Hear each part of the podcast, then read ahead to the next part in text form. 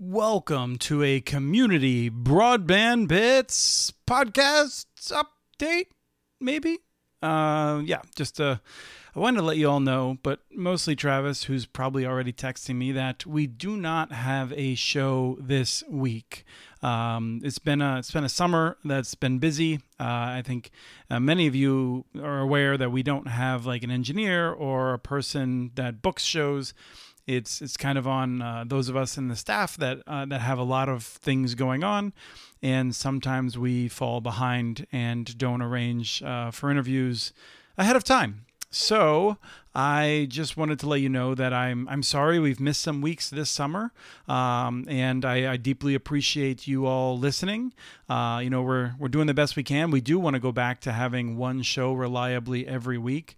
And in the meantime, we had a wonderful episode of Connect This last week and uh, can highly recommend that. Uh, it should be in a podcast feed near you or on connectthisshow.com.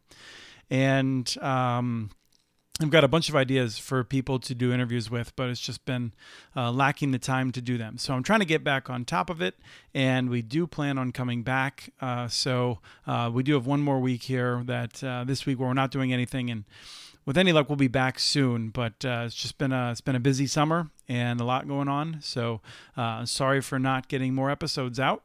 And uh, hope that you all have had a great summer and have had lots of things to listen to. Uh, there's lots of other fun shows out there. And in fact, the Institute for Local Self Reliance has several great shows uh, Local Energy Rules, Building Local Power. You should definitely check us out um, to uh, see what, other, what else is out there. And you might find that you like them better than me. No, no, don't do that.